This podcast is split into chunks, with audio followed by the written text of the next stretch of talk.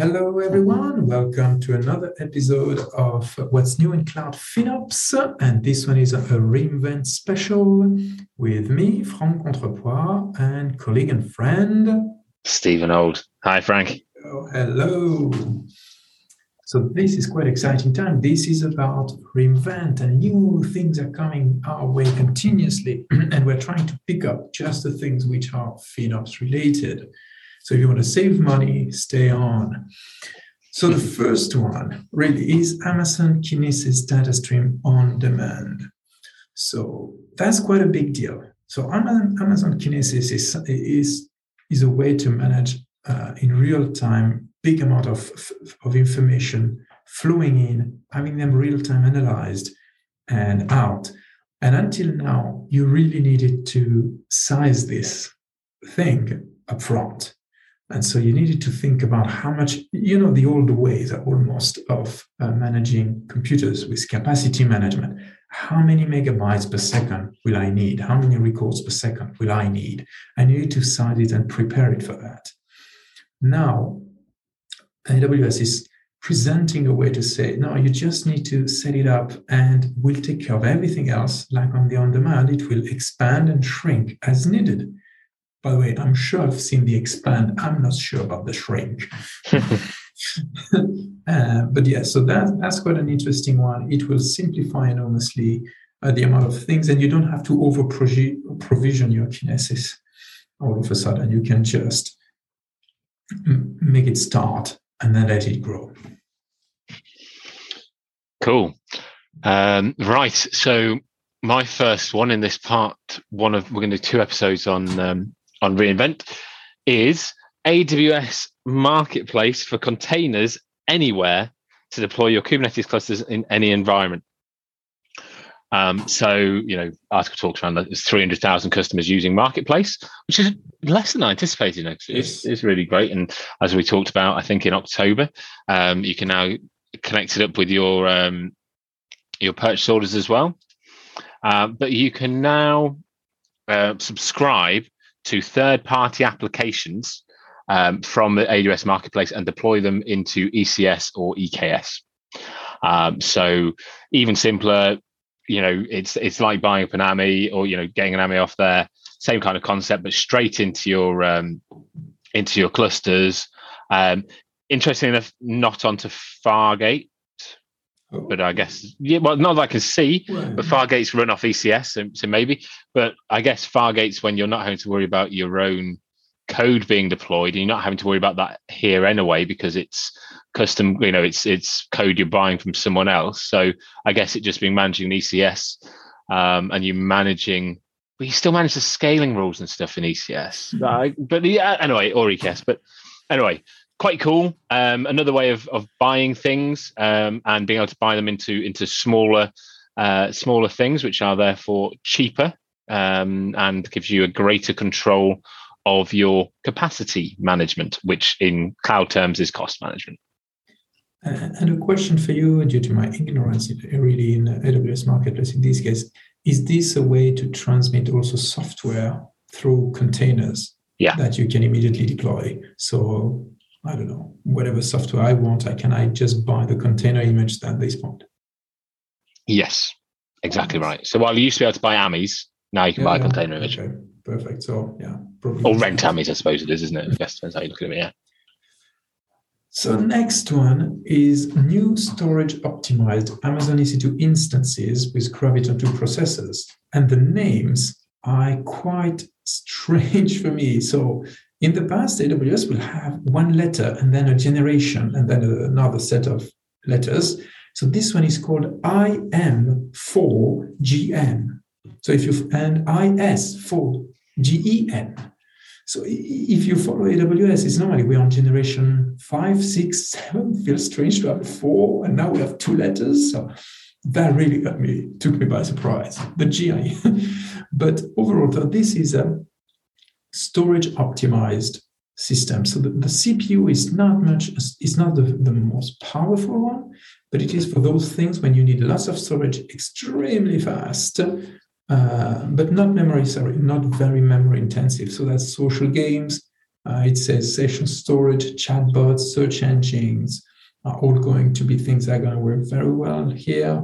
And the other things, for example, is uh, streaming platforms, social media monitoring, stream processing. So it's they're really building new set of instances exclusively based on, I would say, few use cases. But it yeah. that there is enough people or they're going to go. It, uh, do will we still need the R and the M, which are just boxes? Generic, yeah, yeah. I know. Well, it's interesting, isn't it? Because these are all powered by gravitons. Yes. Graviton 2. Obviously, um, we will later be talking about um, the preview of Graviton 3. Um, and it's about back end file system. You know, it's the yeah. really running great file systems. But I would imagine if you're using a Windows file system, you'd struggle to run that on Graviton, right? Oh, you would not be able you wouldn't to, be able right? to exactly right so this would be people running um you know Gluster stuff like that uh, in which case often you're using probably EFS or similar these days. So I would be interested to see exactly when this really comes into its own, yes. uh, because I don't think I've come across a use case so far in, in my experience where this just jumps out at me as go, oh yeah, I need this. Yeah, they, that's why they give some example, which I saw. That's why I think we're not the only one struggling there. Mm. Uh, and it is so you need dense SSD, high compute, not memory. So that's social games, session storage. That would be caching, chatbots, mm. and search engine. Search engine. Who would have think they would love uh, high memory? yeah, but you've got Elasticsearch and you've got exactly. Elasticache. Yeah. So unless these are going to power those, so you can have, but they're all living in RAM. Like, uh, maybe, well, maybe this is. I guess maybe that's the argument. Stop having to pay for the RAM. Yeah in your Elasticache and start running it on, you know, high throughput. Um, well, I'm not sure. We'll see. Anyway, it's quite an interesting thing. So if you're listening to this and you say, "Oh, you you guys are completely missing the point," let us know. Because yeah, it's very, we accept that that is highly likely. Um, right. The next one for me is AWS Outpost servers in two form factors. Uh, I find that slightly odd way of putting it, but for those of you who don't know, AWS Outpost, it is a service where uh, well, service is that the right one? Basically, having on-premise AWS, so you get racks put into your data center. Originally, it came out just as a 42U rack, so you could basically get a, a whole rack of AWS, uh, which could run a whole number of different services on there. Uh, they have realized that's a bit big for certain organizations, certain things they're doing. I, I, think the one they call out in the article is if you are running like retail stores or clinics, stuff like that. And obviously, my background's you know a lot of stuff in retail, so I get that. And you have to have something on prem, uh, you know, in the site. Uh, having you know a rack A is very expensive, but B just isn't worth doing. You now have a one U or um, or the well, there are two two U's options as well. The uh, 1U is a C6GD uh, 16x large, which is based on Graviton, 64 CPU, 128 uh, gig of RAM, and a 3.8 terabytes of SSD. And then the two U's are basically the 16x large and the 32x large, both based on the Ice Lake. Um, so if you need to have x86 based systems, you need to have a bigger um, you know, um, a bigger server in there, high number of view. Um, but yeah, so you now can get a smaller version of um, of Outposts. There's a lovely picture of of Jeff um, sporting one um, with one of his colleagues, I believe. Uh, but yes, yeah, so that's that's there. That's interesting. It's been a couple of years since Outpost came out, and now they are making it a bit more accessible. I don't know how well Outpost has gone. I don't know anyone that's using it in anger that I can think of. Um, I did look at it for one project, but uh, this might make it more interesting for people who want to have somewhat managed hardware in their in their retail stores. Uh, so it shows also that there is a need, there is a market which is big enough for Amazon to move uh, in the hybrid market, really in the hybrid world mm-hmm. that people are needing. Do, do you have service? Is it only uh, EC2 or can you run RDS on Outpost? Um, I believe RDS, ECS. I, I, mean, I have to go back and check all the things that run on it because that's not in this article. Um, well, in fact, let me see if I can hook the link up to the services that run on it. Uh, oh, it's not making that dead easy on the pages I'm on. I'll keep having a look, but I, I, from, I seem to remember talking about previously, or maybe not talking about um, AWS compute storage database other services run locally on Outpost. So yeah, it does look like that. Um, yeah, same like you. I, I remember that there were other things that he. I remember talking about RDS for sure. Yes. Yeah. The thing. Cool. So next one, next one is quite big. It's quite interesting how they're announcing it. So this is the Amazon EC2 C7G instances powered by the new AWS Graviton 3 processors. So we've just came back 20, well, 2019. Uh, we had uh, the, the Graviton 2. Lots of things have really lots of things are moving towards Graviton 2, and you see that they're just announcing, and it is a preview. And I have to say, yeah, so it, it's really cool. So Graviton is moving to, forward, which is really interesting, and it seems to deliver 25 more compute uh, much better in cryptography and floating points. There is also seems to be capable of doing some machine learning. So really, really interesting type of CPU and evolving to the direction that uh, AWS sees in the market, which is quite cool. At the same time, I can't not think that it, it looks very much like we, as we discussed in previous podcasts, uh, the AMD new chips are really gonna make a dent into what we what I think of well, the market of the Graviton 2, and and AWS is protecting the Graviton by presenting it there and saying like, "Good, wait for it, please, please wait for it. Don't go, mm-hmm. don't change immediately." Yeah, um, but still, it looks very interesting. Yeah. To confirm, you can have RDS, Elasticache, and EMR all on outposts. Perfect. Thank you. No problem.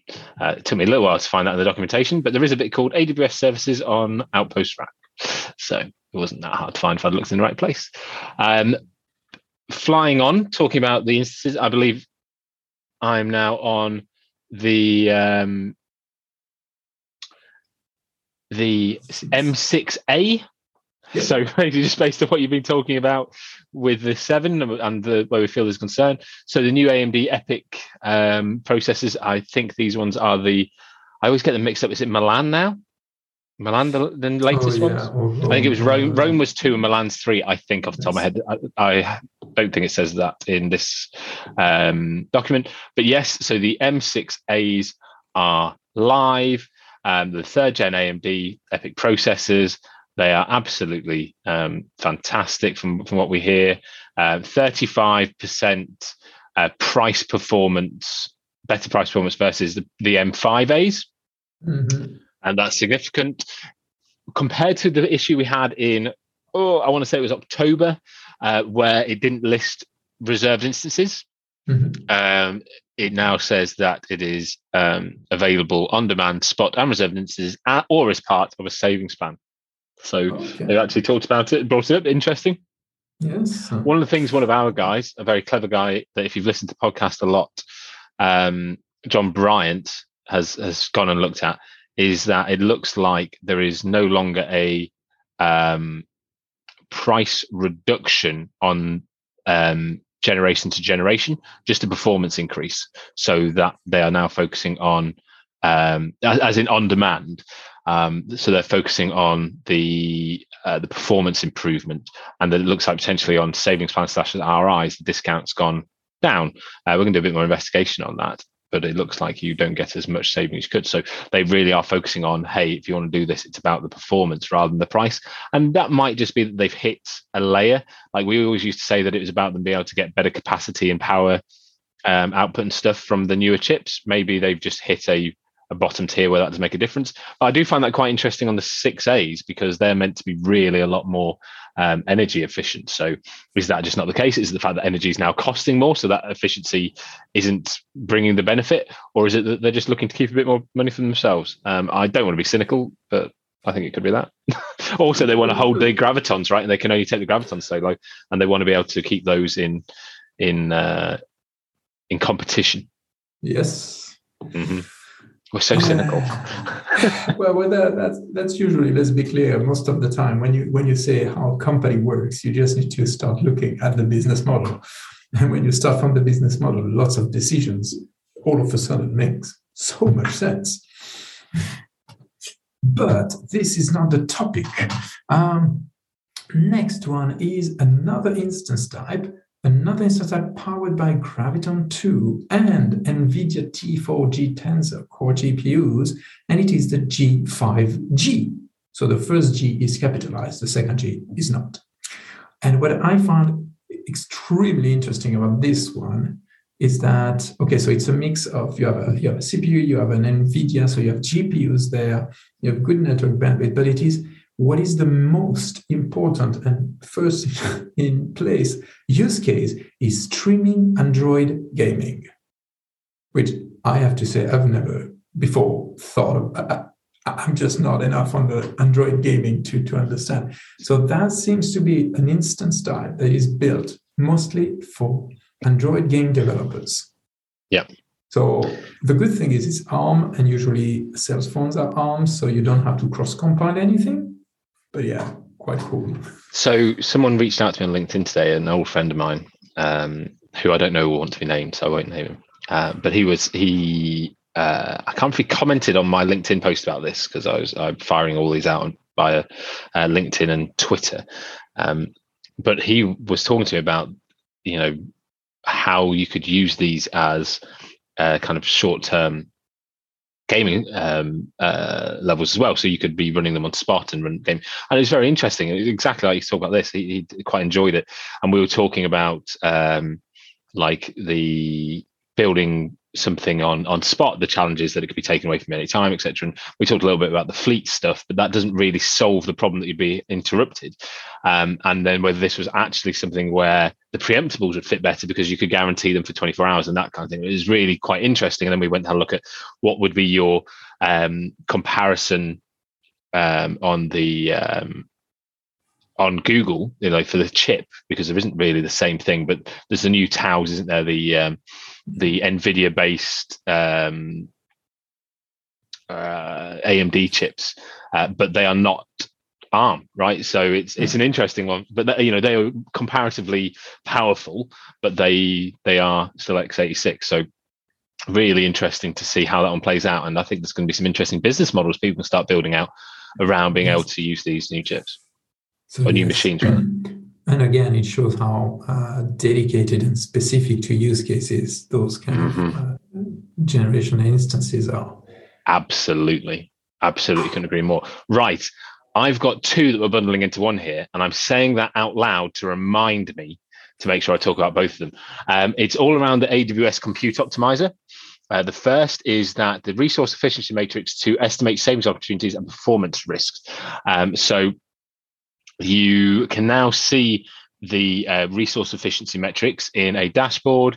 You can get on demand um, estimated monthly savings and what the percentage of saving opportunity is, as well as a bit of an idea of the current performance and where bottlenecks live. So that's quite interesting. It's looking at EC2, Lambda, and EBS um, at resource and account levels. And it's pretty easy to read, quite easy to see. You can see how many are under provisioned. You can see um, where the potential wastage, and it's just another way of being able to have a proper look at your compute and, and how well you're doing. Um, and then it gives you kind of a counter of your current performance risk, whether that's low, high, and all this kind of thing.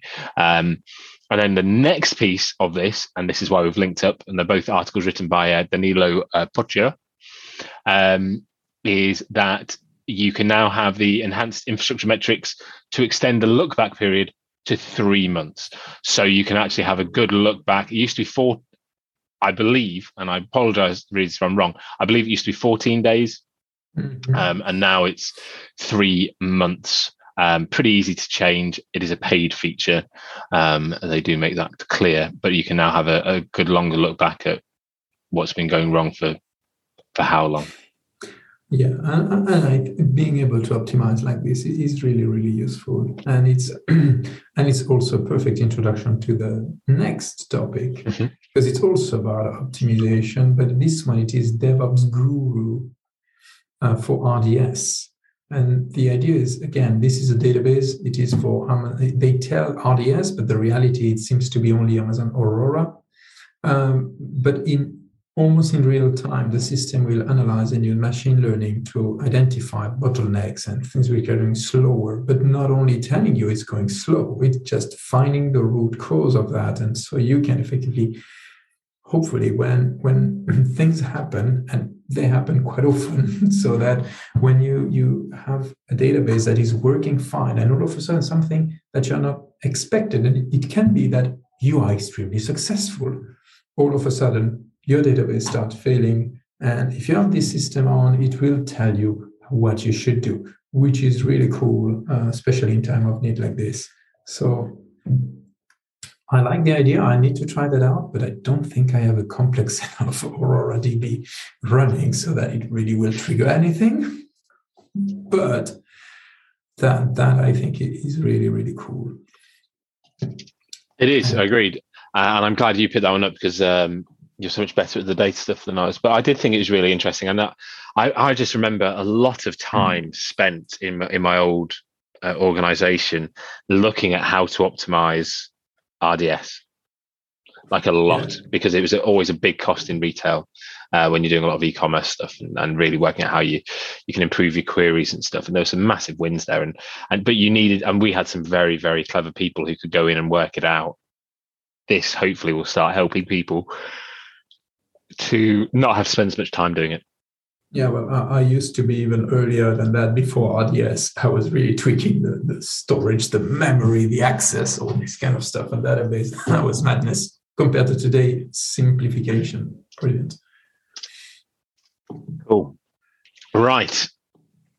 Um, I'm on AWS Migration Hub Refactor Spaces helps to incrementally refactor your applications.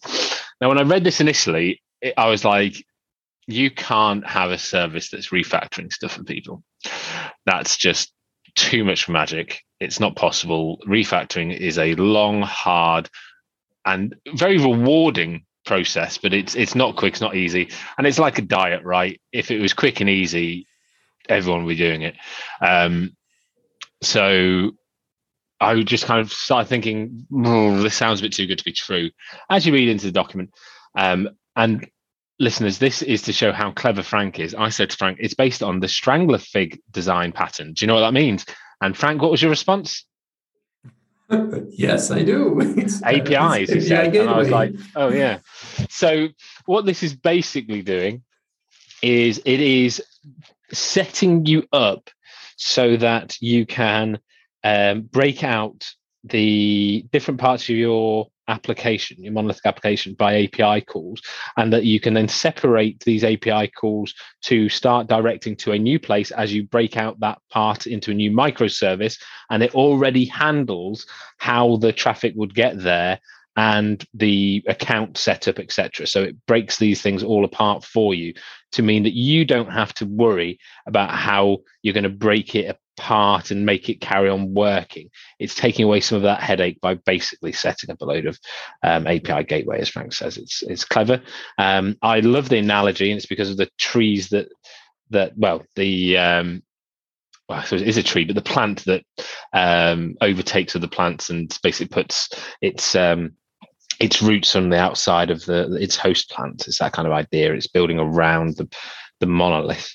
Um, so yeah, it's it's pretty cool, pretty helpful. I guess if you're struggling to know where to start or you're worried about breaking stuff, it's it's some guardrails there for you that I think will be very neat. Yeah. And that's the last one I've got. Yes, that's the last one for today. Oh, yes. I know that we already have another set ready for next podcast, so expect yeah. more to come. Absolutely. Uh, yeah, what, what, what, do we have? We have oh, EBS snapshots and oh, oh there's loads of stuff. loads of stuff. It's, yeah, it's reinvent time, guys. Yeah, enjoy it. It's like Christmas. Christmas for techies. Yes. Cool. All right. Well, thanks, Frank. Thanks everyone for listening, and uh, we'll be you'll probably be hearing us again tomorrow on the next podcast. Bye. Bye bye.